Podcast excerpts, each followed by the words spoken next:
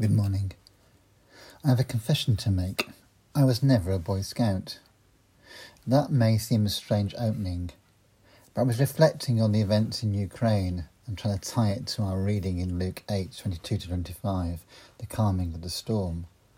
And suddenly I recalled the Scout motto Be prepared. Baden Powell apparently wrote, This means that you are always in a state of readiness in mind and body to do your duty. These episodes, the story of the calming of the storm, and the later episodes leading up to Jesus sending out his disciples, to my mind, are always about preparing the disciples for the mission that lays before them.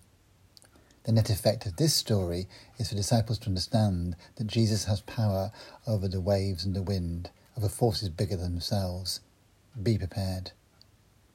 If you read on, you'll see that they crossed over the lake and there they met a man who was naked, living in a tomb, often chained, and in a bad state. He was classified as being demon possessed. Yet again, Jesus brings healing to him, and Jesus revealed to his disciples having power over forces that they can't control. Be prepared. Then again, it moves on to another story, this time the raising of Jairus' daughter from death. Jesus even has power over death itself. And on the way, just for good measure, a lady who had bleeding for 12 years was healed just by touching the cloak of his garment. Jesus' power over death, over the wind and the waves, over demon possession, over all sorts of illness. All of this, to my mind, is preparation for the mission that Jesus sends his disciples out on in Luke 9.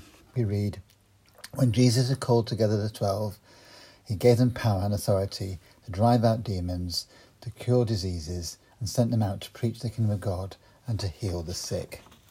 The mission hasn't been hasn't changed. The question is, are we prepared for it? In the light of the events in Ukraine this week, it may seem what we are engaged in as being quite small, quite insignificant. I don't think that's the case though. I think wherever we go, we need to be focused on the mission that Jesus has prepared us for. Are we prepared? Are we in a state of mind and body to do our duty, whatever it takes?